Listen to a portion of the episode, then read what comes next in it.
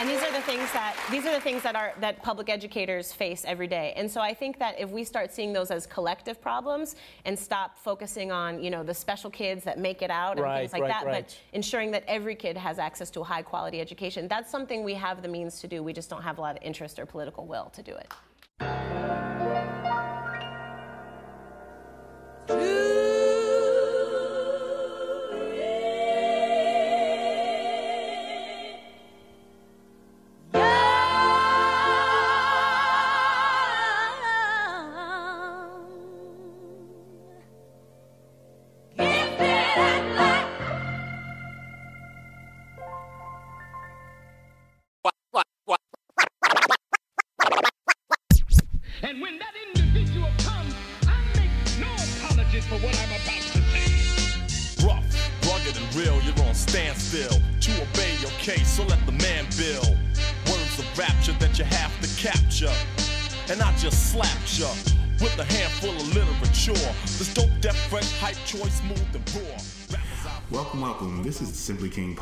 This is your boy Rodney Perry King himself, and you just tuned into the Soulfully Conscious podcast from humans simply being humans. And I have a very, very interesting, interesting, interesting podcast today with my friend Nate. Now, Nate Smyth is a teacher within inner city, and I had to, I had to have this conversation with him um, for the simple fact that I feel that not only is he a white man, and I feel like that's a demographic of teachers that you don't see often, but I thought it would be a very inter- interesting perspective to hear um, on why like why to teach why you know teaching in the times that we're living in now all these different things. I had so many questions and just hearing how he spoke about his love of teaching made me truly intrigued in hearing more about what he had to say but how are you doing I'm doing good. How about yourself? i'm doing good i'm doing good um, first i want to ask you um, what made you start teaching in the first place That's a pretty long story. So Mm-hmm. uh, uh, while I was in community college, because you know, Mm-hmm. obviously, you know, universities are expensive. So Mm-hmm. while I was at community college, um, well, I wanted to be pre med, and uh, that's how I started. I, started out pre med, Mm-hmm. and um, loved science my whole entire life. I jumped around. When I was a kid, I, I, I could tell people I went from like wanting to be a paleontologist to wanting to be a like, and that was at four. Like telling people I was I wanted to be a paleontologist. that's deep yeah.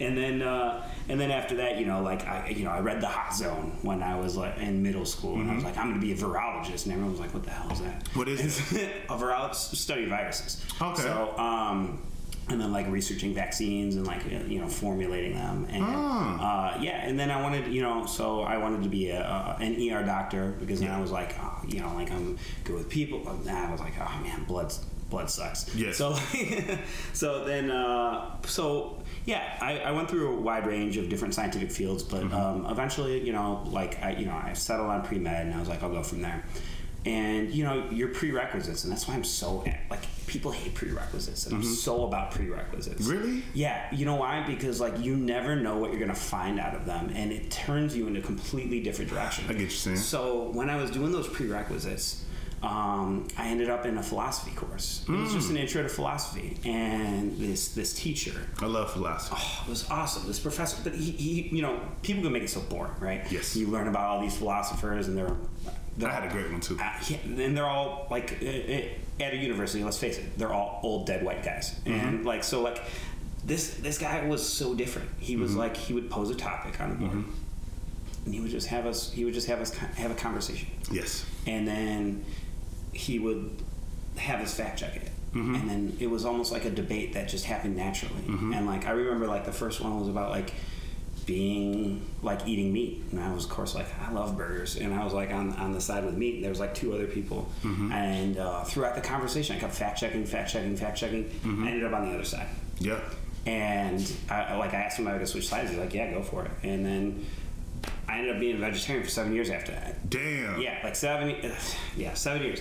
So, but the the thing that was the coolest to me was we went over edu- our education system and, and how flawed it is and how many problems there are within it. uh-huh And you know, we went over assessments and like how how assessments don't actually assess what you got out of a course. They just tell you some sort of number that's pretty arbitrary, and and, and it doesn't tell you who you're going to be as a person. And um, well, at the end of it, he basically said, if you get what I'm trying to get you to do by the end of this course, I'll give you an A, no matter what you did in this class. Damn. And so Talk about philosophy. Oh yeah, yeah, absolutely. So at, I thought about it, Yeah. and, and, and he he had a final exam at the end of the course. Mm-hmm. So I so I got two people together. The two people who actually, believe it or not, who I was the other vegetarians, and uh, we ended up uh, we ended up protesting the final. We sat outside of it. Uh, we, we made little picket signs. We said, "Hey, this doesn't assess what we got out of your course," and he played the role real well because he came in. He's like, "You're gonna fail. You can come sit in at least." So we sat. I sat there the whole entire the whole entire course, or not the, the whole entire class, and he just he was like at the very end because like everybody else had left. He was like, "All right, you got your A," and I was like, "That's awesome." Like, so we and, and they're you know one of the three people they completely like left. They were like, "Oh no, I'm not going to lose this," because he kept going like, "Oh, you're going to fail," you know. And so like we had a like a three hour conversation after that. Mm-hmm. We just sat there and just conversed, mm-hmm. and it was awesome. And one of the things that he told me, because like we were talking about how we were unhappy with society, and one of the things he told me is like, well, you know what? The big mistake that people make is is that if you are trying to change things, mm-hmm.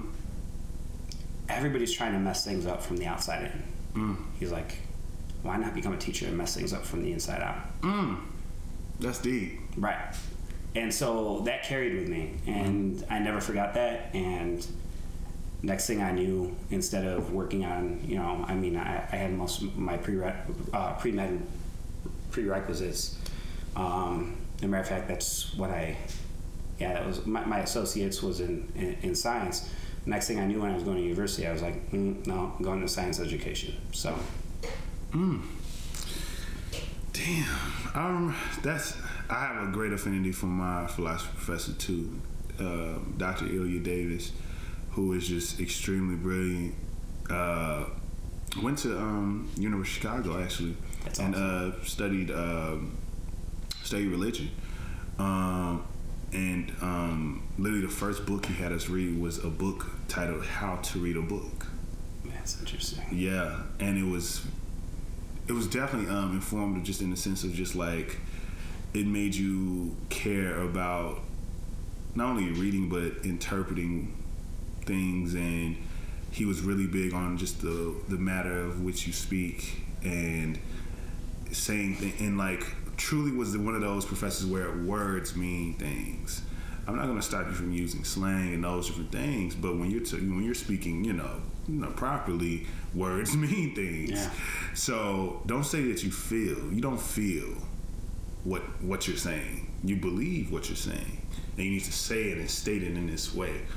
And um, he was very big on just language and just how beautiful he loved. He loved how beautifully a lot of these kind of you know very contemporary philosophers wrote, and um, and the fact that they wrote in such a, a matter of fact way to you could tell this is where their mind brought them to, and this is what they're truly questioning. And he asked questions just like yours did, and. Um, I think I, I think I grew an affinity for him because I was one of the few people in class actually wanting to engage with him about some of these things, and also was definitely behind sometimes in my readings, and was so surprised that I would give him the exact bait that he needed to start the conversation.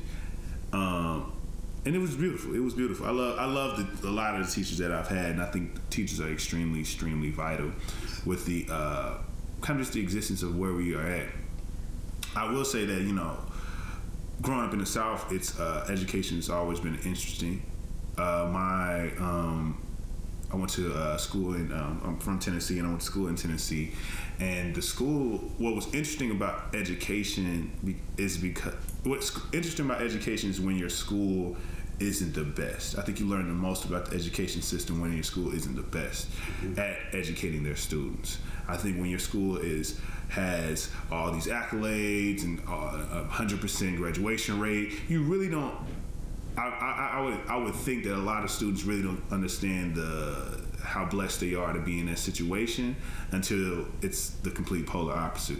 My school, for instance, I remember my freshman year, they had this like signs everywhere talking about 88 like 88% or better and 88 this and the third and that was essentially the graduation rate goal so they wanted to just get 88% they didn't get 88% that means essentially the school was going to be taken over by the state or they would start into those phases of being taken over by the state which was i learned too much of what that meant from it being okay now that you're on this list if you make the graduation rate good you'll just remain on the list until you continue this continue this progression. Obviously, they did not make 88% my freshman year, but had nothing to do with me, obviously.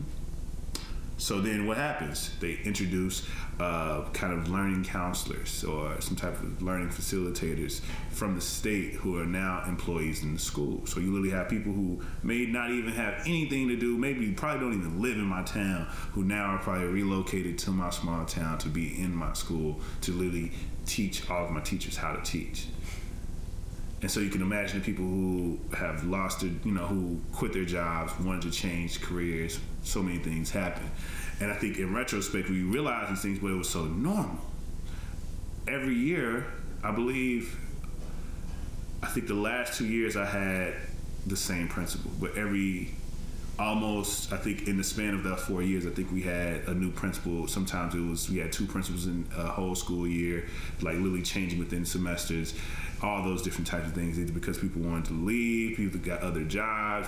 It, could have been good and bad things. Some people retired. Some people actually were more qualified to be other than assistant principals to be principal, but they didn't want them to be the principal of my school, but another school because the, the whole county wasn't doing the best, obviously. Uh, That's the biggest problem with. Uh, that's the biggest problem Yeah. with underperforming schools. Yeah. is that you don't have those consistent relationships being built. Yes. Same problems in in, in my building. You have teachers leaving, walking out the door. Mm-hmm. It takes them forever and a day, the kids, to trust somebody when they walk into that door. I and bet. They get, they, and and I'll, I'll be honest, they give them hell. I bet. And, but but you can't blame them because they know that they're just the flavor of the week and I mean, I, I, I've, I've seen students. I literally saw an entire year where they had the students out of four teachers had one teacher consistently throughout the year. Only Mm-hmm. one teacher. and we, and not only can you sense that as a student, but like it's it's I don't know. I I can only imagine how much they go home and tell. And I think that's the part that trips me out about there is this real interesting emphasis on. Um, on like parents being more responsible for these situations, right? And I, I have, I have a, I feel like I have a weird, sen- a weird sentiments when it comes to that, or I guess I'm kind of on the fence when it comes to that because I do believe parents should do uh, their due diligence in being a part of their children's education throughout. But I think about if we're talking about students who are in the inner city and they possibly come from a certain, you know, a certain type of household, I can bet that mom is un, unlike what people probably predict and assume that mom is like just doesn't care about her children, whatever, whatever. Actually, it's the complete opposite. She cares so much. She's working so much. Right. Exactly. she has to. Oh. So that means you gotta get on the bus. You, I can't just take you to school. I'm not gonna be home when you get home from school. So it means you're literally underage, a minor, and you're gonna have to learn how to be at home by yourself for a few hours. I may not see you only, but certain times of the night, I may literally be out of the house, you know, after you, but you won't see me until your it's time for your bedtime. All these different things. I don't have money for a babysitter, so I, I can't pay someone else to be around you and to help you. Uh, and you gotta, do, but I also need you to do well at school. Mm-hmm. Like I need you to get through this. A lot Like of- that's and that and that's and that, I think so many and I, you see it often. Like I think it was um, Key and Peele. I don't know if you watched Key and Peele, but I love Key and Peele, and they had a specific. Uh, I forgot what the sketch they were kind of bringing up, but in the between when they were just talking, they had talked about how like when it's like he was like, you ever notice like the difference in like black college films and white college films? And white college films is always about like man, school like like terrible, blah blah blah. While with black people who are just going to college, it's like I'm gonna go to college and I'm and I'm gonna make it through it. Like it's it's literally the smallest part, the initiation, just getting through, getting past, just graduating, which for so many people is so normal. It's like, of course you're gonna graduate. Of course, you people making plans on it. People planning senior trips because they know they can do these because they know they're gonna be in a place where this is just a step towards their lives. And there's so many people of all different, you know, who come from all different backgrounds where this is the situation. And they have to come to school unknown, not even knowing this pressure that's on them. And um, and so many people are lucky enough to have the natural aptitude to honestly come. Some of these things come natural to them, but you have some that need more a different approach. Some some that need a different type of you know stroking to really get them focused on the on the work. And then also it's the matter of like so you have that mom, but you also could have a situation where yes you have that mom, but it's still maybe other things going on. Still maybe things internally that's happening. It may be things that they just don't understand. Things socially that are happening around them, and they and they're now battling their own identity and all these different things. So you literally have to literally deal with humans trying to figure out things while adults are keeping secrets from them and not telling them a lie, but also putting pressure on them to succeed. And I would love to know. That was that was that was my little anecdote. But I would love to know uh, the issues.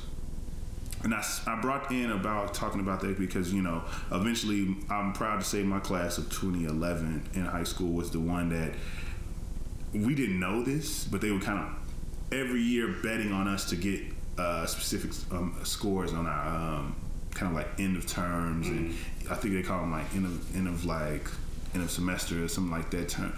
Uh, certain tests, certain standardized tests, and if they had a certain amount, then that was a certain boost for the school. My sc- my uh, class, my senior class, my just class I came in through, were the ones who kind of gave that first kind of like good look, like obviously this is working. We were that freshman group where our you know sophomore year essentially school was taking over and we had this administrator so they we didn't know that they were being told to do certain things like they like the student like the teachers had to do certain things had to teach us in certain ways had to prepare us for certain tests and teach this uh teach in this book in a very like instead of you know chronologically they had to jump around just to get to all the parts before that test you Did know you like that? i hated that Ah. um But did it work? i don't think so No. I don't think so. And, and, and, and that's the thing is I don't think that works, right? Like No. there's there's there's so many there's so many different uh, well now businesses that Yes. are investing in education, uh, you know, charter schools, Mm-hmm. and they they or or there's programs that are that are occurring that I don't want to say specifics, but Yeah. that are coming in and they're just flipping schools, Yeah. and they're mostly let's teach the test, let's teach the test, let's get the best scores, and you know let's let's turn the school around. And I don't know, like it, it- sounds like the school that you were at was was was what many call a turnaround school. Yeah, And probably so, if it was a turnaround school, I, I'm wondering, like, did you, what what did you prefer? Did you prefer it beforehand? Did you prefer it after? Um, well, that was my freshman year, so I really didn't get a chance to even ha- create a preference. Okay. Of like, because this was going from middle school education to high school education, so, uh, and I think starting out, I think I was pretty average as a student. Um, grades were, I think, were pretty mildly, were mildly good. I never really had, you know, was like a failing student or a struggling student. I think it was certain subjects that came easy to me, and it was certain subjects that were, you know, I kind of needed more work on. Um, never was too troubled though, Yeah. and that was a blessing. But um, I think it was once we realized, at least probably by junior year, once we realized that we were kind of like guinea pigs, or in a sense of like we just have to take so many tests or, or all this is yet or yeah these are things that we learned yeah we might be kind of prepared but also I really don't know nothing Yeah. I really don't really know this, you know? Like you like I'm I'm trying to memorize these things, we're coming up with mnemonics and trying to figure out how we're gonna, you know, go through this test. It felt like as if we were during those times kind of like constantly in this kind of like SAT prep, ACT prep type of situation Yeah. and that was a constant thing when it came to those things but it was very it was camouflaged as just a standard curriculum but um it was so many things that I, it's so many things I feel like I should have learned and could have learned but I think that's a whole nother story.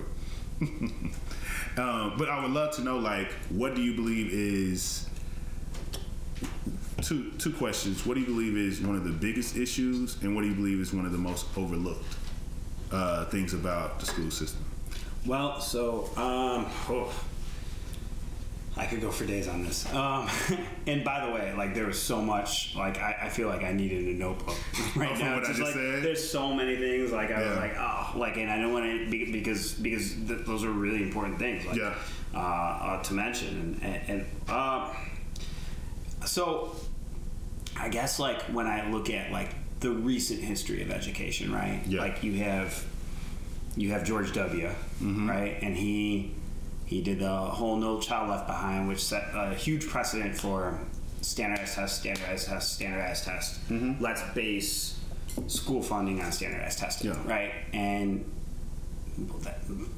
what are schools going to do? What's the mm-hmm. response? Teach to a test, Yeah. right? So now you got a bunch of kids all that are learning the same things and learning to memorize Yeah. just because that's it's the easiest way to go about it it's mm-hmm. just re- repetition um, and uh, you, you're just you, you, you're literally just keeping kids in, in a zone of memorization. But then you get like the Obama era and I I loved Obama as a president, and, but not everything did I agree with him about. And one of the things I didn't Was agree with him about is education because then you get uh, he he starts bringing forth um, the whole entire idea of merit based um, teaching. So he's, he brought he brought forth this thing called the Danielson system, right? And the Danielson system is a system that basically evaluates teachers and their performances, right? So he was more like, oh, let's look at the teachers, let's look at their performances, let's look at what they're doing, and um, make it easier for teachers to kind of come and go and make it easier for teachers to if they're not performing get fired and that sounds great right like because Yeah. like there was this big documentary waiting for superman which was like very pro charter school and like saying like this tenure system's got to go I- like that. heard of it. I've- yeah heard of it. And, you know so it's it, it's an interesting documentary and Mm-hmm. uh, when i saw it when i first saw it i was like at all these fields and like after that i was just like all right like I want to learn more about what's going on here, who's mm-hmm. producing this, and they're very, very pro charter school, Yeah. right? And basically, like makes it seem like charter schools are these saviors for like these undeserving schools. Bef- before you answer the second part of my question, because you brought you say charter schools, and I always wonder, because I remember when charter schools became started to become a thing, mm-hmm. and p- to put into context, I was essentially that kind of aftermath class of no uh, no child left behind, but was the first class of any Obama era type of instituted thing. So I was definitely one of those first groups of uh, high school students in the, you know in the nation who was seeing whatever that is that he was doing. Um, what I guess what are the negatives about charter school? Because I think what I think the thing about why so many people I feel like do them, why so many parents choose those things, it's because of the kind of the branding of them. They seem like a, a but but what I wanted to say to you was that uh, what what are the things about I guess charter schools that are bad? Because I believe it's a a branding thing. I think it's a public schools have this interesting stigma of like you know public schools are like the low grade generic you know it's a toss up. Kids may do well they might they may not. If this you know the public school doesn't have you know uh, like great athletics and extracurriculars then it's kind of you know really nothing and all of that right? And charter schools gives you this kind of like well oh. So me as a parent who, you know, maybe middle class to low class, could have another option for my child. They have these special these special things at this school because I actually went to a magnet school. Okay. And, and it was I obviously wasn't a charter school, but I think it was that intermediate kind of creation before you know that you know before charter schools became more of a thing. Yeah. And that magnet kind of system was you know us kind of kind of essentially majoring almost in a thing Right. you know, either something technical, something, you know, something oriented to, you know, maybe business, just some type of skill that you kind of were starting to get the introduction on. Right. What is, wh- why are charter schools so bad? or why, what, what are the negatives about charter schools, I'll say? You know what? Like just like anything, there are trade-offs, right? Yeah. And so um, I I don't want to I don't want to call them bad. Yeah, that's- yeah, that's why I I, I. I would like to. I, well, I would like to consider them like. I mean, it's a different strategy, but but here here's kind of the strategy involved, Mm-hmm. right? Is um, first of all the kids. Um, most of it's by a lottery, Mm-hmm. um, and I mean, and that's all good and dandy. Uh, Yeah. But like, one of the big problems is is that you know they've done studies, right? Like you, you would think, oh, okay, like these the, these charter schools are this godsend, right? Like, Mm-hmm. but they've shown no growth. And and one of the things is they can kind of also pick and choose who comes in, and they can kick them out very easily. They can kick kids out super easily. So if kids are Ah. misbehaving, you go. back to the public schools you go, right? And so what happens is is now you got like Do, do they base it off of some type of like grading scale? Like, is that already an expectation, or they can really just make it, pick and choose? I mean, they have like very strict, clear-cut rules, almost militant. So I did some work in a charter school when Okay. I uh, when I was in my undergrad. Okay. And the kids couldn't hug. Kids were not allowed to hug at the high school level.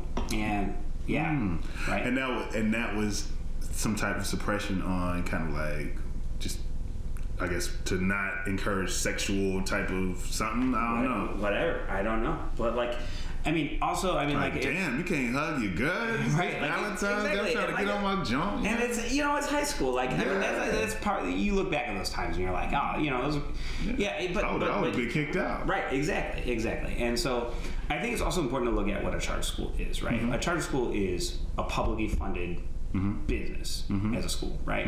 A public school is government funded. So it really it comes down to at the end of the day, who do you trust, right? Yeah. Do you trust the government to provide the education to you or do you trust private businesses to give you the education and the appropriate education. And you know, like it, it, it can also go back to like Thomas Jefferson, right? Mm-hmm. Thomas Jefferson. The first thing a lot of people don't know this. Uh, Thomas Jefferson wanted his achievements list, listed on his uh, gravestone, and uh, the first thing he put down, out of all the things he did, beyond like being a president, signing the Declaration of Independence, the first thing he put down was forming the public education system. And so, like, he believed in it. He believed that a democracy needs free education that is untan- untarnished, untainted, right? And so, so be, that's the only way a democracy works, right? Like, you need educated people to vote because look what happens when you don't have educated people voting. You end up in the position we are in now, Yeah. right? So, like, Which um, is interesting because it sounded like that was a goal. right, Like, we have set up the government right now because we are the most educated, so we will make decisions for you. Mm-hmm. But we don't expect to always do that because you should get smarter as a as a society, right, absolutely. So, which I, which is happening. Right, and so as at, at, at the end of the day, it's it, it depends on it depends on who you really are going to trust. Are you going to trust businesses to Yeah. run your children's education, Uh-huh. um, who are for profit, Yeah. right? Or are you going to trust the government? And both are problematic in their own sense, right? Yeah. And so. And, and you know, oftentimes it's a state government, but it depends on whether or not it's a. Mean, it gets real complex whether or not Mm-hmm. it's state state education or federal education because there are certain federal mandates and there are certain state mandates, right? Yeah. So, yeah. Um, so I think that my problem with charter schools too is that their teachers don't need to be educators. Damn. So it's kind of like in the sense of private schools, um, where like typically private schools will try and recruit the best and brightest, right? Like, and and and so for example, if I want to take a biology course, they might find some highly qualified biologist, and Yeah. you know you're going to pay the money, to- money to, to yeah. to get in there and, and, and learn from that biologist. They'll take a biology bachelor's, right? And they'll work them to death, right? Like they'll make them do home visits, they'll make them teach more days, and then at the end of the day, they will also um, they will also pay them about half the amount that they pay um, a public school teacher. So you see very very high turnovers in charter schools. You don't see people lasting there very long because they- they well first of all like they and because it's a business too, so cuts and things like that. well, and, and so like, let's say that I, you know, someone who's been teaching for five years now, wanted to be in a charter school. I wanted to grow there, I wanted to grow that school. Well, I might be making too much money, and if they need a budget cut, yeah, whereas like the teachers who are unionized, they can't do that too. So like, Exactly. you get people who develop their practice more. So.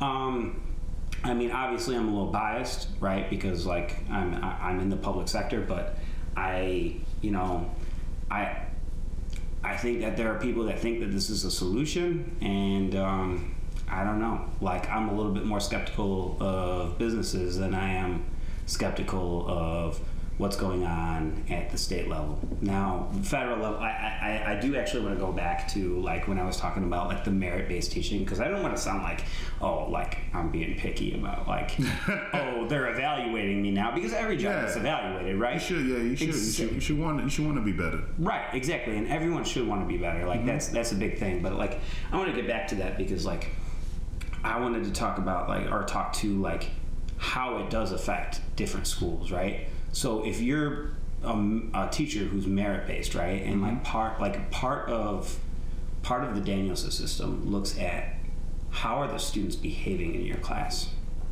Ah, And so you can get rated lower if your students don't behave, if they are messing around and whatnot. And so a lot of teachers. which isn't always directly your fault. Right. It's not always directly your fault, but what it does is is, um, you know, and, and by the way, like I have to tell you, when you are learning and training to be an educator, they do not teach you behavior management. Yes. It's all philosophy of education. Well, actually, I don't think any of my undergrad helped me, you know.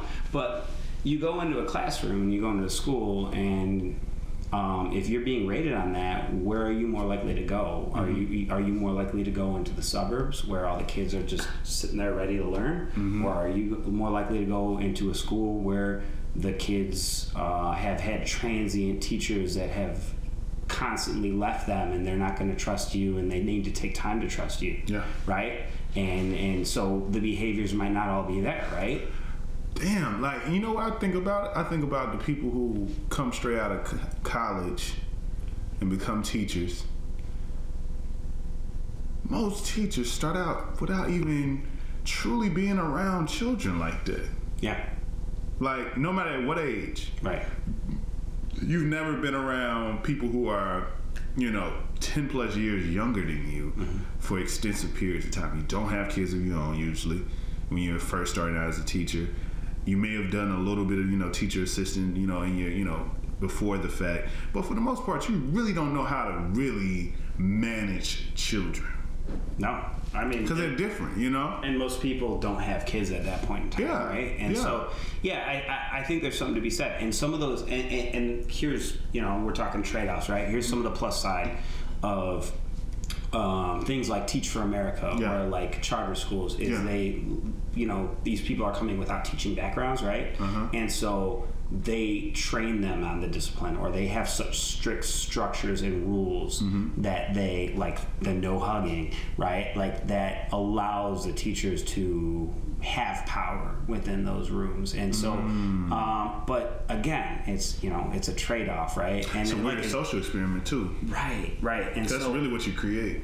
Absolutely. And like again, like all the research that I have read has pointed to that there's no increase and uh, or no increase in test scores based on the fact that you know char- charter schools versus public schools, and especially when you cut out like. For example, charter schools have the opportunities to pass out, uh, you know, to, to remove students if their behaviors are not on point. They can uh, certain charter schools can decide on whether or not diverse learners are inside of your inside of their school, right? So their their scores automatically look inflated and look good, but um, at the end of the day, when like most of the studies that I've seen, when you break them down, they're not performing any better than, than a public school would be doing, Yeah. and that's that's a shame because you had you, you saw a city like Detroit, who pretty much just knocked down all the public schools and said, "All right, we're all businesses take over," and and and made the whole entire city charter schools. So, Damn, didn't know that. yeah, so I mean, like, and, and that was a big fear with um, that was a big fear with uh, in Illinois with uh, with Rauner, right? Like, Yeah. He he has his own charter school. And and and how they were closing down schools. So I remember what was it like? Yeah, I think it was like seventy five, over seventy five have been closed down thus far in the past several years. And you have no child left behind to thank for that, right? Yeah, Yeah. So that's that's just that's just a shame. I think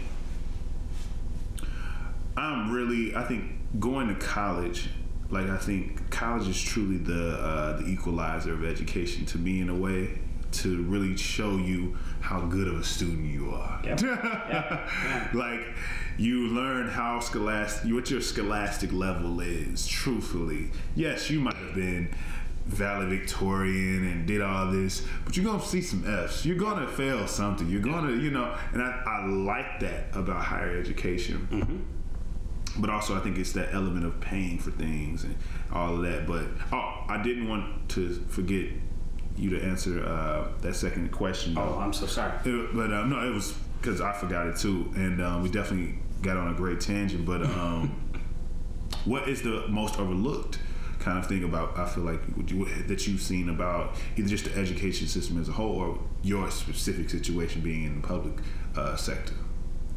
Uh, most overlooked thing. Hmm. Um, most overlooked. So, I think the most overlooked thing is is that I don't think we're, and and, and this kind of goes along with when we're talking about like solutions to the education system at this point. But the most overlooked thing is is that we're not preparing our kids for for the future. Damn. I, we could we could we could just cap it right there, and we could double back Yeah. on solutions. But I'm because I got a lot to say. Do you on want. I was gonna say. I got a lot to you- say on want- that. Do you want me to save it? Yeah, let's Or- save it. all But right, I, it. glad right. that's what you said, right, though. cool. That's beautiful. That's like perfect. I couldn't ask anything else. All right. But let's let's say okay. Go into this though. Um, Killer Mike. I'm not sure if you were familiar with him as a rapper. I love- You love Run the Jewels. You love Run Yeah. the Jewels. He um has been on like a press run for the past several weeks because his new show on uh, Netflix called Trigger Warning, right? Yeah. And he had this interesting debate, and it damn near kind of seemed a little emotional on uh, the Breakfast Club with uh, DJ Envy, where he was DJ Envy and like so many minorities who have grown some type of, you know, who gained some type of wealth. The first thing that usually happens, especially within the black community, is you think about the education system that you grew up in and the education system you don't want your children to grow up in. Right. So what do you do is usually you send them to some type of, you know, p- private school. Right. Um, and Killer Mike had a very interesting take on this to me. And that was that y'all, he was like, we give up on public schools. Yep. We, he was like, public schools aren't good enough. He was speaking about a very, from a very specific perspective because in Atlanta, Georgia is a very different place than most places. Because you're a black individual, you feel a lot more empowered in that city than most cities. Because if you're in Atlanta, Georgia, you meet the, you probably meet the first lawyer you probably ever met in your life, the first doctor, the first black everything.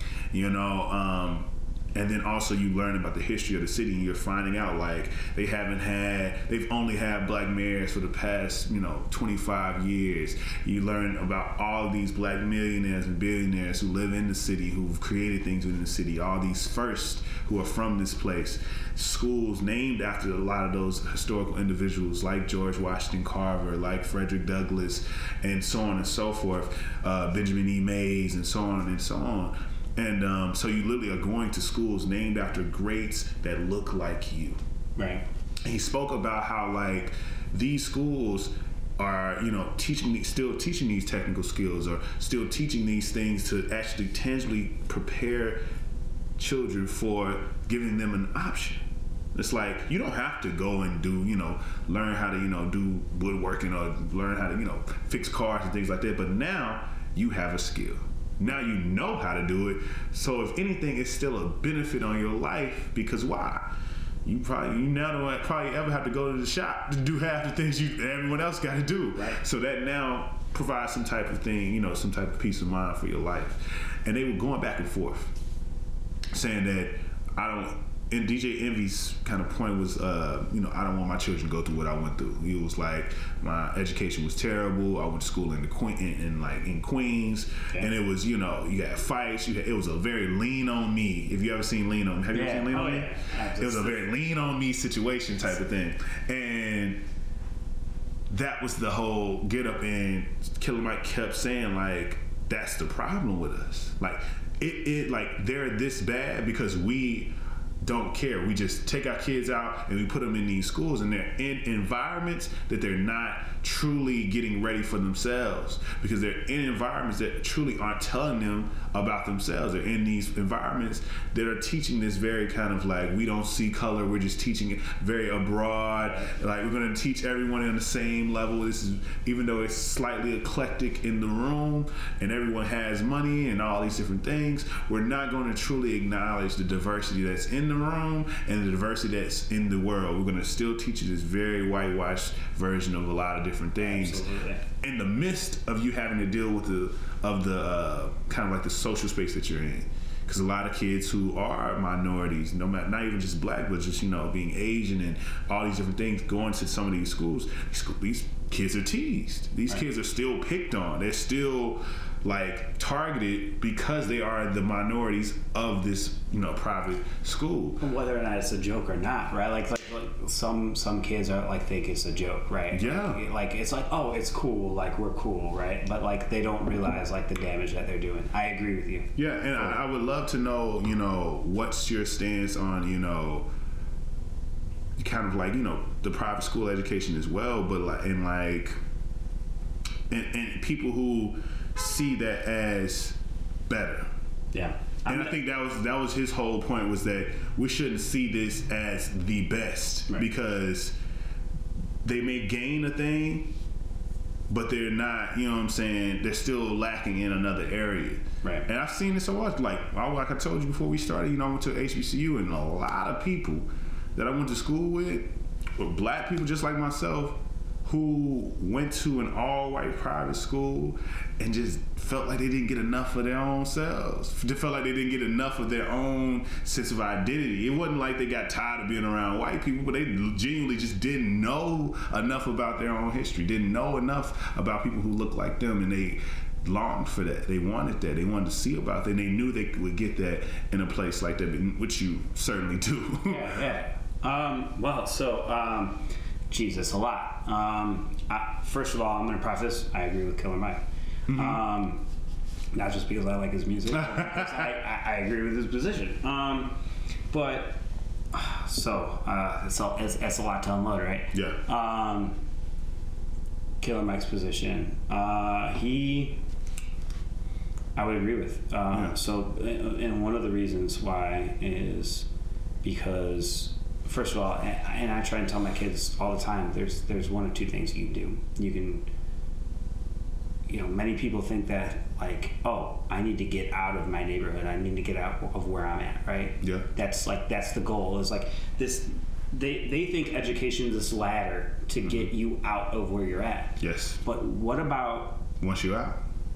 what about going back and, and fixing where you were at? Mm-hmm. And not enough people. But I, I think there's an argument to be had that, you know, uh, and, and I've read plenty of literature on this uh, Yeah. and, and, and of of African Americans say go back to your neighborhood and Yeah. fix it. Like Yeah. this education, like don't, this education that you get, i- if you have a gift, Yeah.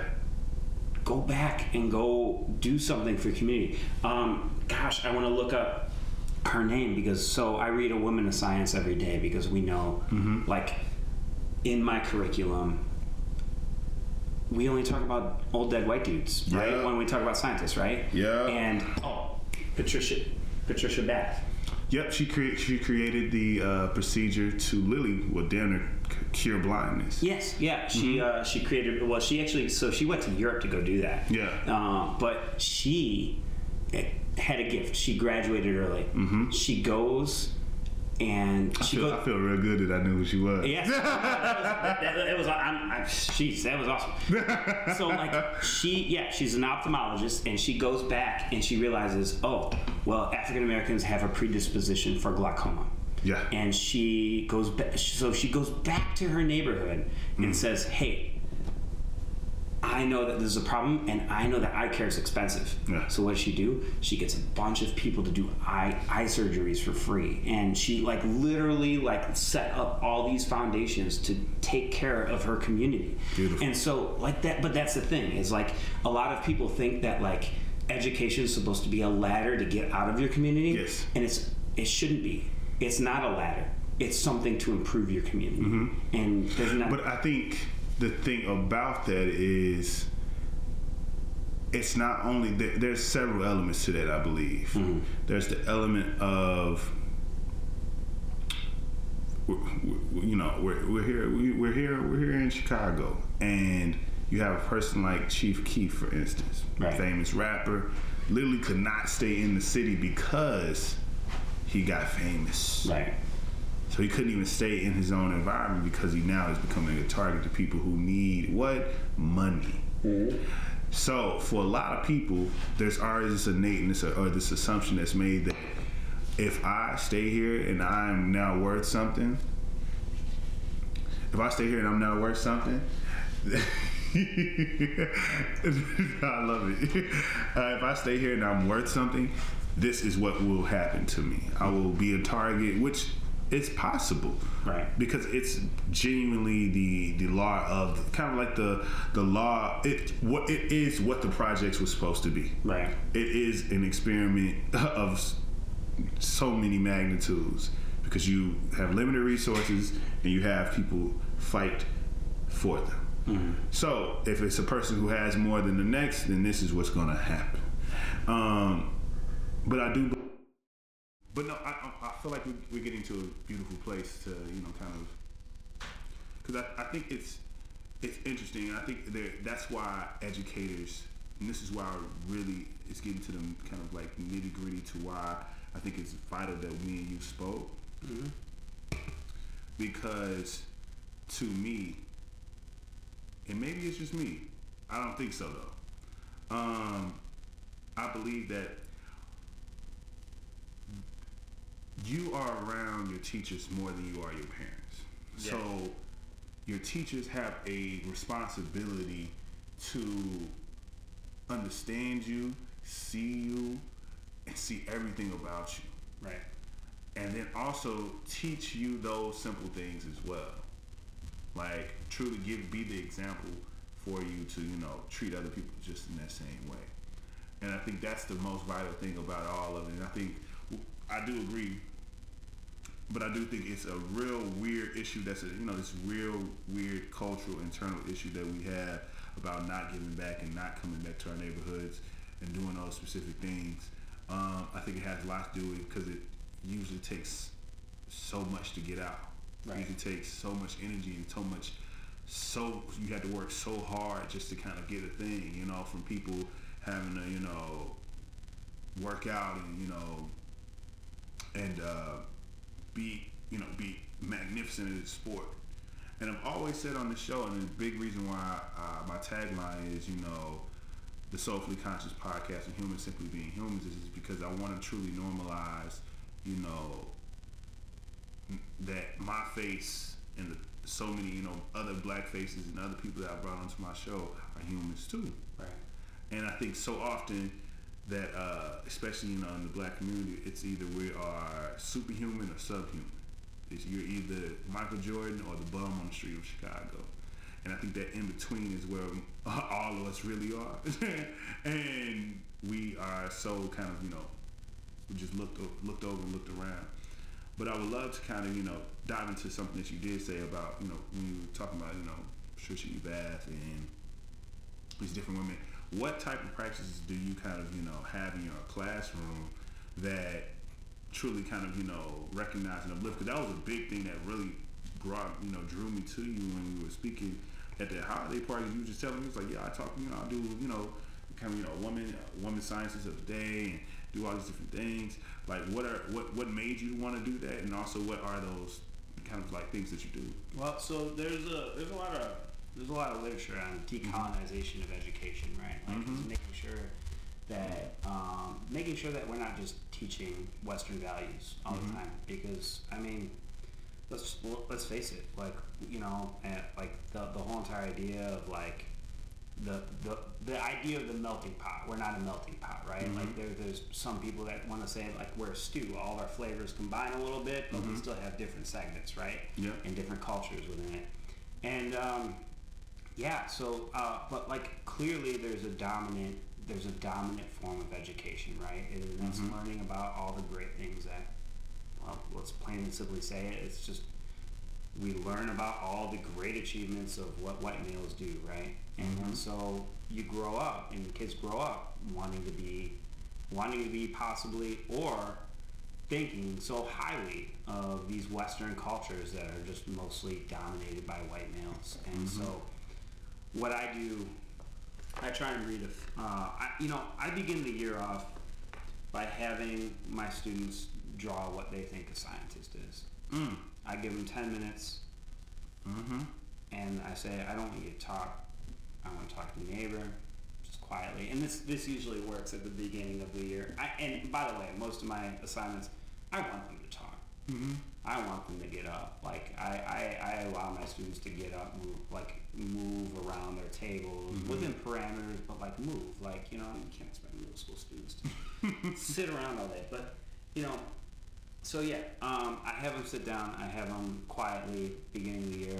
I have them draw a scientist, and I give them ten minutes. Oftentimes, I need to give them about twenty minutes because they get into it, right? And some of them are like, "Why are we doing this?" And I'm like, "Just, just do it. Just, just there's a point. Let's let, let- let's go there." And they draw them, mm-hmm. and so when we have discussion, I, I, I let some of them show them up on the board, and I'm like, you know, tell me why you drew them this way, and you know, we talk about the stereotypes of scientists, right? Like, because scientists are stereotyped in some ways, mm-hmm. right? Like, you know, I attribute some of the things that uh, we're dealing with now is the mistrust of science, right? Mm-hmm. Like, people don't believe in vaccinations anymore, right?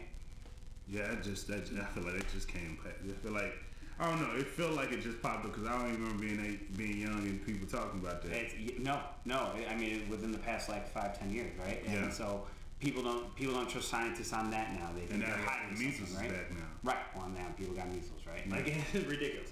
And then and then uh, you know the Earth being flat, right? You know, so you have people that are just not trusting science or climate global climate change. Like you have people that are not trusting scientists. Like NASA, NASA has global climate. Uh, Like you're trusting, you're, you're mistrusting people that sent us to the moon, right? Like how hard is it? Like, then, you know how much data you have to pour over. But anyways, uh, regardless, I'm sorry, I digress. No, no, no. Get, get into your scientist bag, right? Right. Get into your Um, scientist bag. so where was I? So sci- like, uh, so we talk about the mistrust of science and like why might that be, right? Like, um, and then you see like we start talking about things. I'm like, I remember Dexter's Laboratory, little evil ch- scientist child, right? a And great then- show. Oh, it was a good show. and then, but like we also talk about like, uh, I mean, just like in every single show, Rick and Morty, right? Right Great show. evil genius scientists and so like at, so almost every single aspect of science we see evil people in popular culture people who or maybe are not evil but like are trying to do something good and take things too far Yes. right that's the way the media portrays scientists and so we talk about that mm-hmm. and it, it, it goes good but then you know i break off from that and i said well be honest with me and I've seen all your pictures. How many of you drew them as white? You get a bunch of hands, and my my kids aren't white. Mm-hmm. You know, and then I say, all right, ladies, be honest with me. How many of you them as male? Mm-hmm. And you get a bunch of hands, and I've even seen uh, uh, numerous times. though I've done this for a couple years now.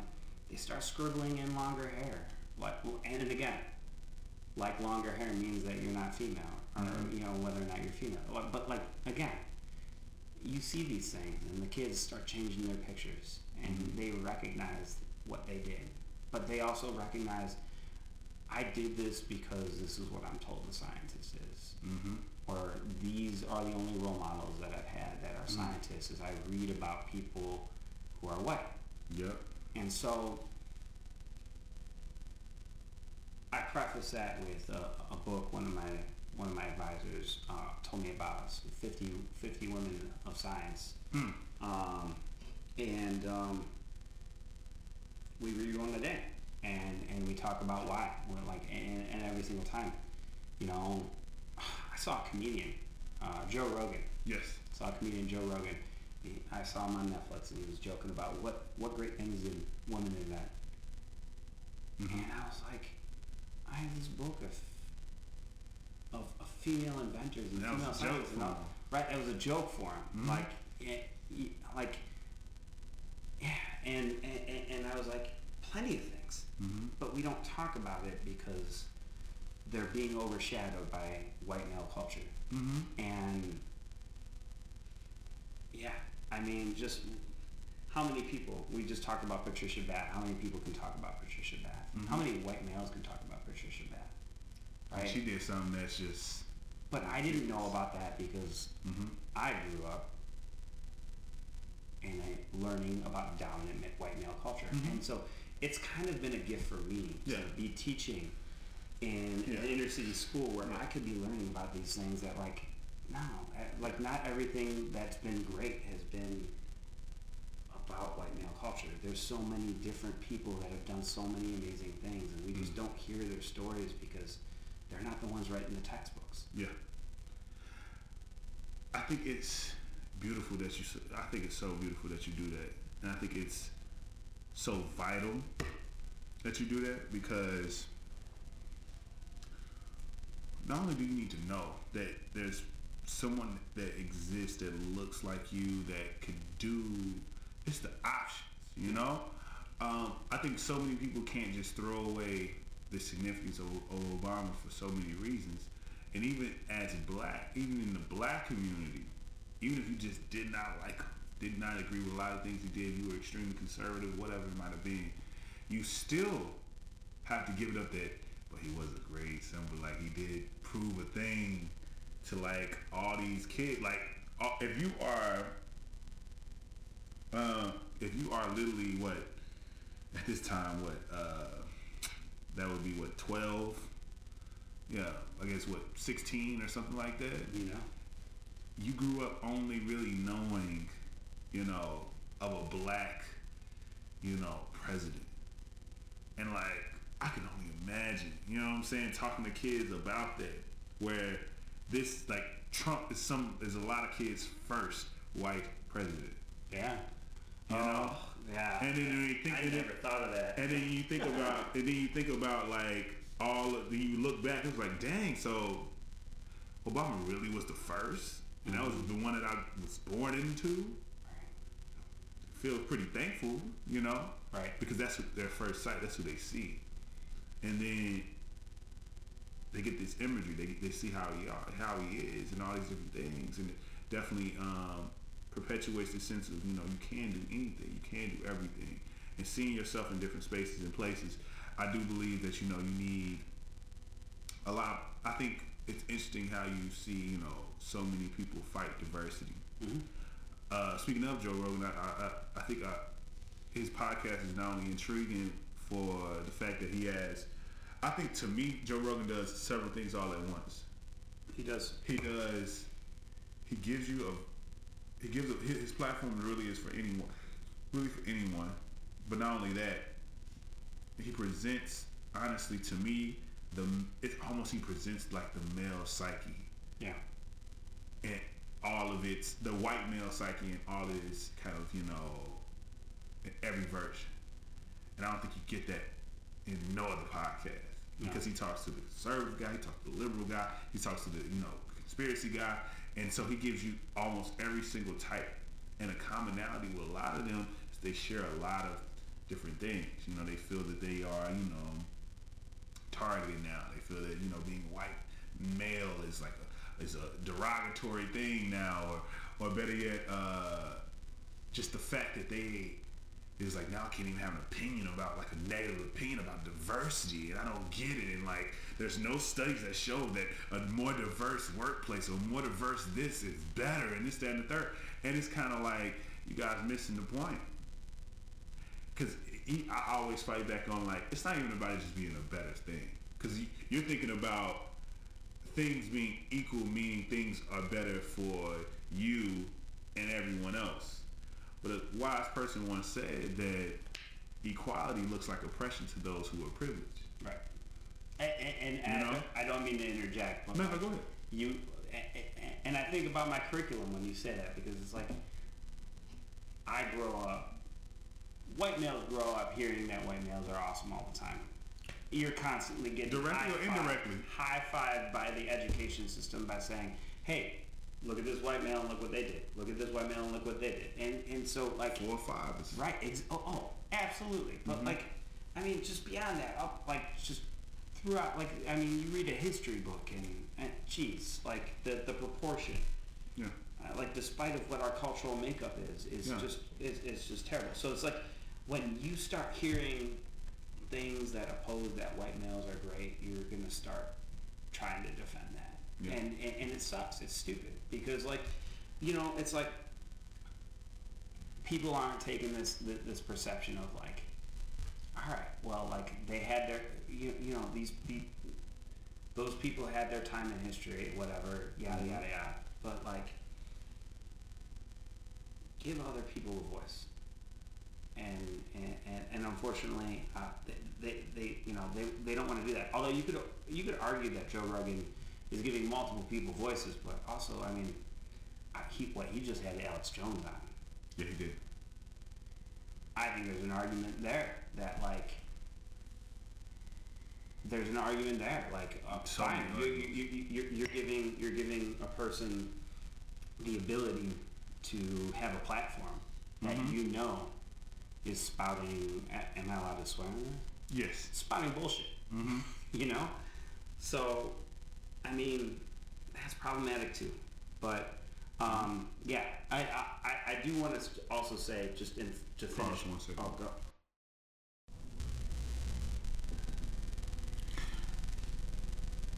And yeah, I think yeah that whole Alex Jones thing was pretty strange to me too.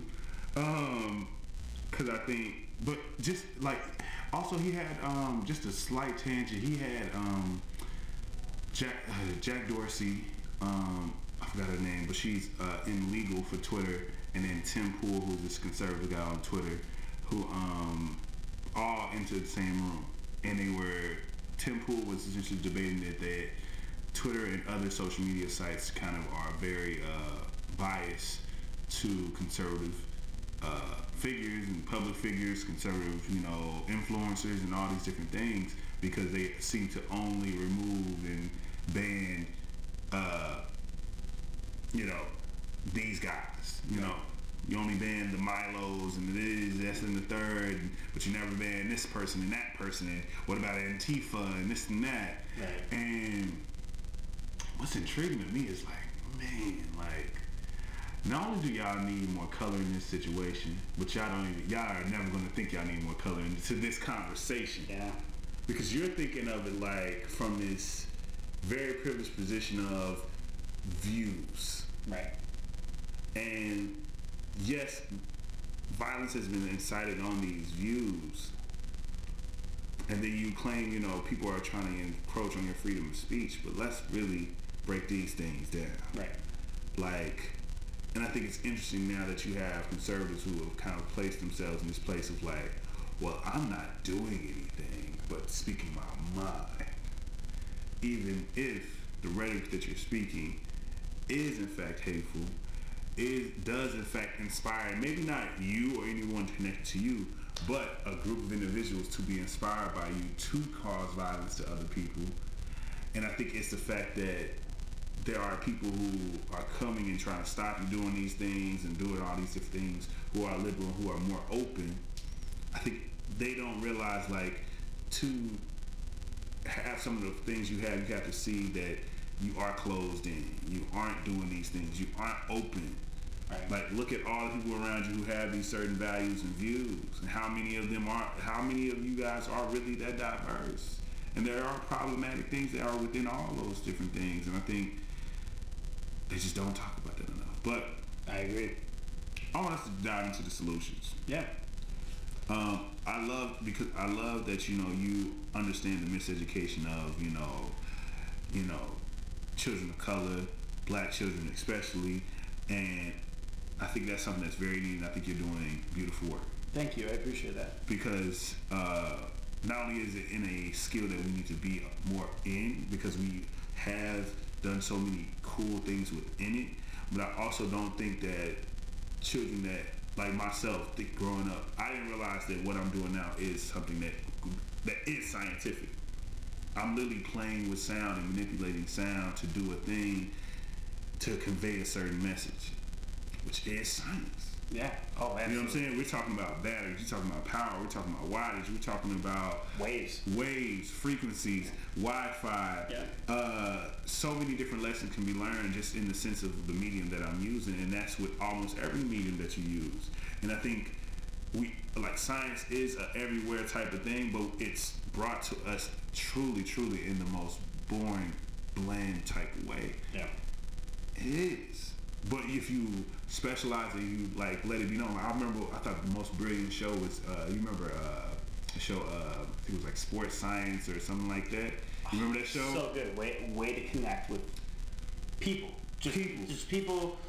And, and just anybody who's into sports, right? Like, there's so many people into sports. I grew uh, appreciation for so many more sports and like the skill level of these people. There's a podcast on that. Oh really? on just sports science. It comes out of the uh, what is it? Um, comes out of Star Talks, right? Like Mm-hmm. Star Talks, they have the have the sports science uh, version of it. Oh, for, for, Yeah. Neil, for uh, Neil deGrasse Tyson. Well, you know he's not part of it, but Oh, for, I thought he did have a star. He didn't have a show called. No, he has Star Talks, but it branched out because they did a segment on sports. Okay. And then so they just went with it because so many people were into it. So it's Yeah. like they just have podcasts on the science of sports now. That's I get it. It's pretty cool. I mean, that's a cool intersection too, because sports podcast is definitely a thing. But I want to get into solutions. Yeah. I truly believe in that children are certainly miseducated. And to double back into something that you said earlier about uh, the thing that is being missed, and that is that kids are not prepared. Yeah. I personally have been saying for almost probably over a year now that like what I've always thought was interesting about curriculums and what I've always thought interesting about being an adult is there are certain things that if you told me this, you know, eight to ten years ago, I would have understood this. Right. And even if I didn't wasn't able to do it at that moment, I would have been glad I knew it. And on top of that, the sense of repetition, I understand why that happens, why that's a skill within the education system, repetition, but also if you told me that what the hell a 10 uh, what a 1044, a 1099, uh, how taxes work, what it means, uh, how credit really operates, and what that means, what loans really do to your credit, what are the credit factors, uh, how to manage a budget, a personal budget, not just a uh, an accounting budget, which is something that you do do when it comes to a balance sheet in accounting and that you may take in high school, but a personal budget. These are reasonable bills. This is you can make it as real as possible. Don't just teach me about cost of living. Put me through what cost of living really, how that would really affect me in life. Because if I, this is something I'm going to do, drill that into me too. Drill that into me too. Like, put me through pop quizzes of like, you know, you have this much money, Billy, and you have this many bills. Right. How will you now pay all your bills, or what? How will you manage your budget for the month or the year? And you would, you could just do your math like that, and just keep adding on to it. Like this is your salary. You have to pay this uh, this much a month. How will you factor in this into your now new budget? You've just got okay. You have to factor in a bonus now. You have quarterly bonuses. truly putting in their minds something that is very normal for life. And then they're gonna see it as boring. Because I'm just sitting there thinking like, how many random word problems that you have in math? Word uh Don't kind of mean- worldly things that you had in science that like were so beyond you. Cassandra is buying apples for her mom. Who buys apples? Just one by one for their mom First like all, that. kids don't buy apples. Yeah, kids Your don't buy buy apples. Your parents buy apples. But you know what you do buy? You, Yeah. you know, I think that's what's a trip. But I would love to know, you know, what is some. To me, I believe those things should be instituted into the education system, and it can be done just like that. Like they can be in every class, any class. These are literally adult skills. But I wanted to know what are the solutions that you have. That's that's kind of what I would add. I would add adulting into the curriculum. Well, um, first of all, uh, one, one of the things, uh, especially like within within an inner city school, with with with fixing that, right, is um, first of all, like we were talking about that uh, the woman in science thing, right? Like I finish things off. We read that book and we talk about how there's no multiculturalism in science thing, mm-hmm. right? Like there's no multiculturalism in science book. Um, so I tell them, let's create, let's create our own, Yeah. right? And I have them research. I let them pick, like, research someone who's not a white male, right? Or That's the only. That's the only. that's the only rubric. That's the only. That's the only rule. And Uh-huh. like, luckily, I don't have enough white parents that they're not going to put a stink to me. yeah, like why are you doing? Why are you doing that?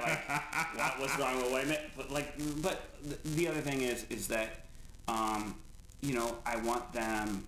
I, I also include like LGBTQ. Like, like, let's go for an LGBT Turing. Like most people don't know that the first, almost pretty much computer came from Alexander Turing, a gay male, right? And uh, so when the British laws at that time were, you know, like were like criminalizing gay males, he, he ended up having to go to a psychologist. He ended up killing himself. The guy who basically in, he he saved World War II by creating the uh, like decoding the Enigma machine, right? So What is that? the enig- so the Ger- German scientists had a code that reset like 20 there's a, there's a movie about it the imitation game it's Okay. really good um, and so the German scientists had this like um, they had this code that reset every 24 hours so nobody could decode it Damn. yeah and so he And what they use the code for? uh, so like like positions of like submarines and stuff like that so I like they were winning World War II up until this time and So it was like the first algorithm. Right, and so like Alexander Turing comes up with a machine, the Turing machine, that decodes the Enigma machine that he has to do within 24 hours. And his team has to do it within 24 hours every single time. This machine led to modern day computing, and uh, he ended up uh, he ended up saving. I mean, uh, it was, many would say that he ended up saving the war. But then, after that, after finding out he was a gay male, they decided it was like a, it was a, it, it was a psychological issue, You need to go see somebody. right? And then he ended up killing himself because he just wasn't accepted in society, mm-hmm. right? And so, I mean, that that's sad. Because you can't be you can't be this important and be gay. Right, exactly. So, and, and, and, I highly recommend the movie. But so, anyways, um, so we do a project, multiculturalism science. We, you know, they produce a piece of art. We try and put together a book. So I tried it last year. I'm going to do it this year. I really hope to like put together a book and try and like bound it and publish it. Publish it. Mm-hmm. I think that would be awesome. That's dope. Uh, so like yeah, like just anyone that's not like any scientists that aren't white males because I like and like anybody that would come back to me about that, I'd be like, hey, like we read enough about white male scientists. Like let's talk about some that aren't. So like I give them resources to find like uh, African scientists, um, Asian scientists, uh, Puerto Rican and Hispanic scientists. Um, uh, yeah, South America, Central American scientists, um, and it's just like because people feel better about researching scientists that are like them, and it's just like that's important is to realize that they're like there are scientists that are like you because like you can't just sit there and be around like your your education can't be being around hearing about the glory of white males. Uh, on top of that, like you know, I do like I do want like I appreciate like what you said about like you know like what I'm bringing to my classroom and stuff like that. But like the other solution is is, is teachers developing empathy, right? Mm-hmm. If you're going to be in an inner city school and you're a white person, because like I recognize that that's that's a thing, right? Like I'm walking into an inner city school and I'm a white person and I don't have the same exact experiences, mm-hmm. and I'm never ever going to know exactly what those experiences are. Mm-hmm. But what I could do is I could attempt to develop empathy. Mm-hmm. I can read, and like, and I think that's like one of the Ask best. like, children, too. Ask chil- ask the children about their mm-hmm. experiences. Read about what it what it means to be a, a Hispanic or, or, or black individual, right? And within this country, um, one of the big flipping points of like me learn learning more about that was reading like a lot about like uh, Michael Eric Dyson. I, I I I love his reading. I read uh, one of his book, which was like a sermon to white people of like Yeah. what I want you to know about my experiences, and it was very eye opening. But Yeah. like, um, or I read in uh, in college, I read about a book about and I can't remember exactly what the book was about because it was it was long enough ago. Yes. But it was about an individual who ended up getting a free ride to Brown and Mm-hmm. came from an inner city school and his and a, and a black male who's Mm-hmm. just so confused and like and it's so it's just trying like seeking literature that will can get you in this is the best way to get into a mindset of a person is trying to seek literature that helps you to do so because i'm never going to be there right Yeah. like i'm I, I i I will never have that That's but true. I, I i i do want to know best i can so i can better serve my students because Yeah. i care about them and i love them Yeah. Yeah. and um, but to answer the real question, right, of like testing versus skills, mm-hmm. right? To me, I think that we need to like go through education and say, do we really need this anymore? Mmm, I love it. I love it. We need a filter of like, is this still relevant? Do I need to graph linear, linearly anymore? No, I could do so on a computer. Yeah. Right? And I stopped teaching my kids that. Right? Like when we do graphing, I teach them how to input the data. I teach them tools. Learn how to use tools. Stop learning how to memorize stuff. They could start using Excel in the middle school. Absolutely. Mm-hmm. And you know what? They are. My kids are. And mm-hmm. they get it and they understand it. Even even my students who struggle with math are like, oh, I could input this stuff and it gives me all the answers. Mm-hmm. Why am I teaching them how to graph a linear like linear equation anymore when it can give me the entire linear equation? Yeah. And I get that some people are like, oh, they need the background, yada yada. But your job is not going to require that of you anymore. Nope. Right? Um, And that, and I think it's that realism. It's taking that step out of it and assuming a thing because it does not matter, and there's a possibility this very thing will be discontinued. Like I, I feel like I remember asking people who came behind me if they were still learning cursive in school, and most of them are. And Well- I'm like, why did I learn it? you know, I, I, I get why they need to for a signature, but like after that, that's Then it. what? Then what? Right? Like Then what? Everything's being typed these days. You type everything these days. Even I mean, even most of the assignments you're you're typing, right? Yeah. So like, there's no point. There's there's really no point. You shouldn't. Why is there an entire curriculum behind that? Um, the real reason why I say like, why do we need all this stuff? Why do we need to start trimming down the fat of like what we're learning? Why do we need to stop memorizing things and start getting kids into a position where, well, they need to um, get f- the future jobs, right? Like the future jobs. You know, John Oliver just did a great segment on this. Is automation, mm-hmm. right? Like, and everyone was worried worried in the industrial in the industrial period or when when industrialization first started taking effect. Everyone was worried. All the jobs are going to go away. Machines do this better than us, right? Mm-hmm. But what happened? They found new jobs. They found new jobs. New jobs were created out of the new discoveries mm-hmm. and the new in- inventions. Well, here's the thing: is like now we're starting to develop AI. Now we're starting to develop drones. Now we're starting to develop self-driving cars. There's this great book by Ted Dintersmith uh, about. It's called "Most Likely to Succeed," and it talks about how we're not teaching our students to succeed. They say uh, he claims that about seventy percent of all the jobs that are going to exist in the future, the, my kids' future, and I say my kids as in my students, um, haven't been created yet. So I tell my kids all the time: Are you going to fight for those thirty percent? or Are you going to fight for, the, or are you going to work towards getting to that seventy percent of the jobs that haven't been created yet? Because fighting for the thirty percent are the jobs that require memorization and the ability to do A single task. Oh a, s- no. a task over and over, right? The seventy percent are going to require critical thinking skills. Yeah. So how do you fix how do you fix these issues and how do you fix these mm-hmm. issues in inner city schools?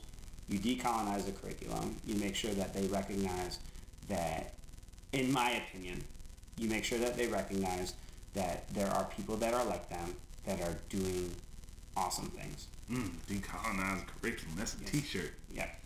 Second thing is is you tell or you teach the kids skills and you teach them critical thinking. Mm-hmm. Once you start doing that, they can adjust to any job that they need to be in. Mm-hmm. Stop teaching them to memorize. Teach them But- to be adept. But that's what tests are doing. That's what assessments are doing. Mm-hmm. That's what these standardized tests are doing. They're te- and, and, and that's what our funding comes from, or where our funding comes from, is from their scores. So mm-hmm. until teachers start saying, hey, we need to start teaching these kids to be productive citizens for our future and not care about these test scores, we're not gonna we're not gonna fix the problem. Mm. So we need to start teaching kids critical thinking. We need to start to te- start to teach them tools. We need to start teaching them how to use technology because it's learning learning slope intercept form is obsolete. I hate this slope intercept form. no one liked it. And I don't even Why- remember I can't remember what it was for. Y equals mx plus b. Damn. What a time. What a time.